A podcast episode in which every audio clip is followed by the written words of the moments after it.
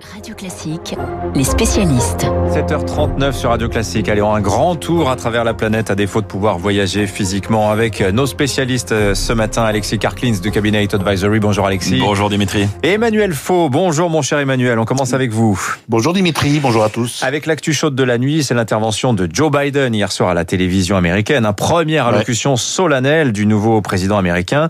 Euh, quelques heures seulement après le vote du plan d'urgence à 1900 milliards de dollars par le Congrès.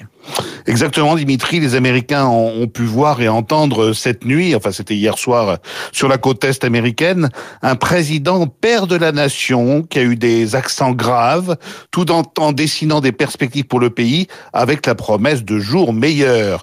Joe Biden a consacré évidemment l'essentiel de son propos à la crise sanitaire, en affirmant que le combat était loin d'être terminé, mais qu'il y avait de bonnes chances pour que la prochaine fête nationale du 4, du 4 juillet prochain soit festive avec le retour du fameux et traditionnel barbecue. Pour cela, le patron de la Maison Blanche fixe à tous les gouverneurs des États un objectif euh, très volontariste, faire en sorte que tous les Américains majeurs soient éligibles au vaccin le 1er mai prochain, quel que soit leur âge, donc dans moins de deux mois. Un Joe Biden à la fois vigilant et qui donne de l'espoir pour que les États-Unis arrivent à vaincre, je le cite, l'une des périodes les plus sombres et les plus dures de leur histoire. Pas de doute, euh, on a senti cette nuit que le ton avait bien changé à la tête de la première puissance mondiale. tous les adultes à partir du 1er mai aux États-Unis, alors que nous, le mois prochain, on commencera à peine seulement tous les plus de 65 ans. Donc voilà pour ce premier discours de Joe Biden. Euh, Emmanuel, de deux mois, 50 jours après sa prise de fonction. Autre actualité que vous vouliez évoquer ce matin, c'est la disparition du Premier ministre de Côte d'Ivoire. Il est décédé euh, mercredi à l'âge de 56 ans. la presse ivoirienne, Emmanuel, s'interroge sur les raisons de sa mort. Hein. Notre pays est en deuil. J'ai l'immense douleur d'annoncer le décès du Premier ministre Ahmed Bakayoko des suites d'un cancer fulgurant. Ça, c'est un extrait du communiqué du président ivoirien Alassane Ouattara annonçant la mort brutale de son Premier ministre, hospitalisé à Paris fin février, puis transféré en Allemagne dans un hôpital de Fribourg, où il s'est donc éteint mercredi.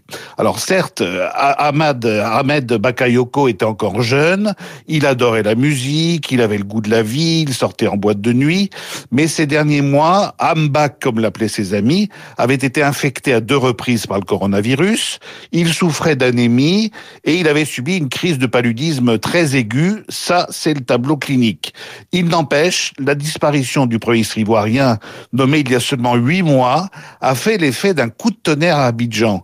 Car en juillet dernier, Bakayoko avait succédé à un autre premier ministre, Amadou Koulibaly, lui aussi décédé soudainement en fonction, victime d'un malaise en plein conseil des ministres, alors qu'une semaine plus tôt, il était rentré d'un long séjour à Paris, où il s'était fait suivre pour des problèmes cardiaques. Deux premiers ministres qui meurent ainsi en en moins d'un an. C'est une chose rare dans les annales politiques africaines et même mondiales, remarque l'observateur d'Abidjan. Pour un peu, on croirait voir le dieu grec Chronos dévorant ses enfants au fur et à mesure qu'il les engendre. Car depuis hier, la presse ivoirienne disserte sur cet enchaînement funeste et se pose la question, que se passe-t-il dans l'entourage du président? Y a-t-il une malédiction sur ce poste de Premier ministre? Et certains journaux de spéculer, oui, il y a un an avant l'élection présidentielle, du mois d'octobre, l'hypothèse d'une rivalité entre le chef de l'État et le chef du gouvernement aurait pu se poser. Mais une fois que l'élection a eu lieu, à partir du moment où Alassane Ouattara est reparti pour un troisième mandat, en quoi son Premier ministre pouvait-il être un rival? Et même si Bakayoko était devenu populaire, il n'avait pas d'autre choix que d'attendre son tour en 2025.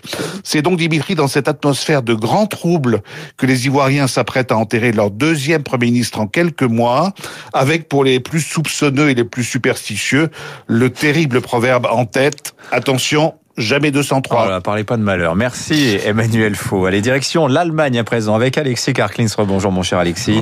L'Allemagne où rien ne va plus. Hein. Les Allemands sont particulièrement insatisfaits en ce moment de la gestion par euh, Berlin de la pandémie. Scandale de corruption à répétition dans la majorité d'Angela Merkel. Et puis il y a des élections euh, ce week-end. Qu'est-ce qui se passe? Alors c'est vrai que quand on regarde la, la popularité d'Angela Merkel, elle reste forte. On l'a on l'a évoqué encore récemment sur cette antenne, mais elle est en baisse. Premier indicateur. Deuxième indicateur, il y a une lassitude. Ça se voit dans les sondages des Allemands sur la gestion de la crise sanitaire. Pour la première fois depuis mars 2020, on voit aujourd'hui une plus grande part d'Allemands insatisfaits que satisfait en termes de euh, qualité de gestion de la crise sanitaire. Ça, c'est vraiment une nouveauté. Et puis, il y a effectivement des élections qui arrivent dans deux lenders très importants, dont un qui est euh, le troisième land le plus important mmh. en termes économiques en Allemagne, qui est le bas du württemberg C'est le sud-ouest de l'Allemagne. Hein, c'est Stuttgart, euh, patrie de Mercedes, de Porsche, donc un land à la fois très beau et en même temps très industriel. C'est dimanche. Hein, c'est dimanche, ouais. le 14, 14 mars. Et donc euh, euh, avec un enjeu important parce que euh, on mesure, on va pouvoir mesurer euh, les effets de la crise sanitaire et les effets euh, des critiques qui sont adressées à l'égard du gouvernement sur le score de la CDU en Baden-Württemberg. CDU, c'est le centre droit, hein, le parti d'Angela Merkel. On va voir très vite si les effets actuels de la crise se traduisent dans les urnes, sachant que n'oublions pas que dans ce land, c'est le land qui est dirigé aujourd'hui par des écologistes. Alors, ce sont pas les mêmes écologistes que nous en France. Hein, ce sont des, on les appelle les réalos, c'est-à-dire des vraiment des réalistes euh, qui ne sont pas du tout, par exemple, contre l'automobile. Comment serait serait-ce possible dans un land comme le mmh. Baden-Württemberg Et donc euh, la, la CDU avait des ambitions de gagner ce land, et là, ça peut paraître compromis. On le verra euh, dès dimanche. Oui, et puis facteur aggravant dans l'actualité allemande, vous avez plusieurs députés de la CDU euh, qui sont accusés de corruption, de s'être enrichis dans un trafic de masques. Alors ça, ça n'arrange rien. On enchaîne avec un autre sujet qui là, par contre, nous intéresse aussi directement, Alexis. C'est le débat sur la dette en Allemagne. Il a lieu également, mais alors pas du tout dans le même registre que nous, oui. Puisque eux, c'est plutôt quand est-ce qu'on revient à la rigueur. C'est ça. Donc, euh, on connaît un certain nombre de, de, règles de rigueur en gestion, dans la gestion publique, euh, des, notamment des, des finances en Allemagne. Vous savez, il y a deux règles qui sont bien connues. Il y a la règle de ce qu'on appelle le zéro noir, le Schwarze Null, c'est-à-dire l'obligation d'être à l'équilibre budgétaire. Je sais, ça paraît fou, Dimitri, mais c'est pourtant une réalité en des Allemagne. Pays où il y a oui, pas il y a des pays où, voilà, voilà. Et puis il y a une autre règle qui est très importante, qui est la, la règle du frein à l'endettement. Constitutionnellement aujourd'hui, euh, il est euh, impossible pour l'Allemagne de s'endetter à plus de 0,35% du PIB. Alors l'augmentation de la dette ne peut pas excéder 0,35% du PIB. Donc autrement dit, vraiment pas grand-chose. Évidemment, cette règle a été abandonnée euh, au cours euh, des derniers mois parce que, euh, compte tenu de la crise sanitaire, de la baisse des recettes et de la hausse des dépenses publiques et du soutien à l'économie, était abandonné. Le vrai débat porte à, sur le moment de retour euh, à ces règles, à l'application de ces règles. Et là, il y a un vrai débat. Euh, Est-ce que ça doit être en 2021 ou plutôt 2022, voire changer les règles? Il faut savoir que des deux, des deux côtés du spectre politique en Allemagne aujourd'hui, il y a un vrai débat.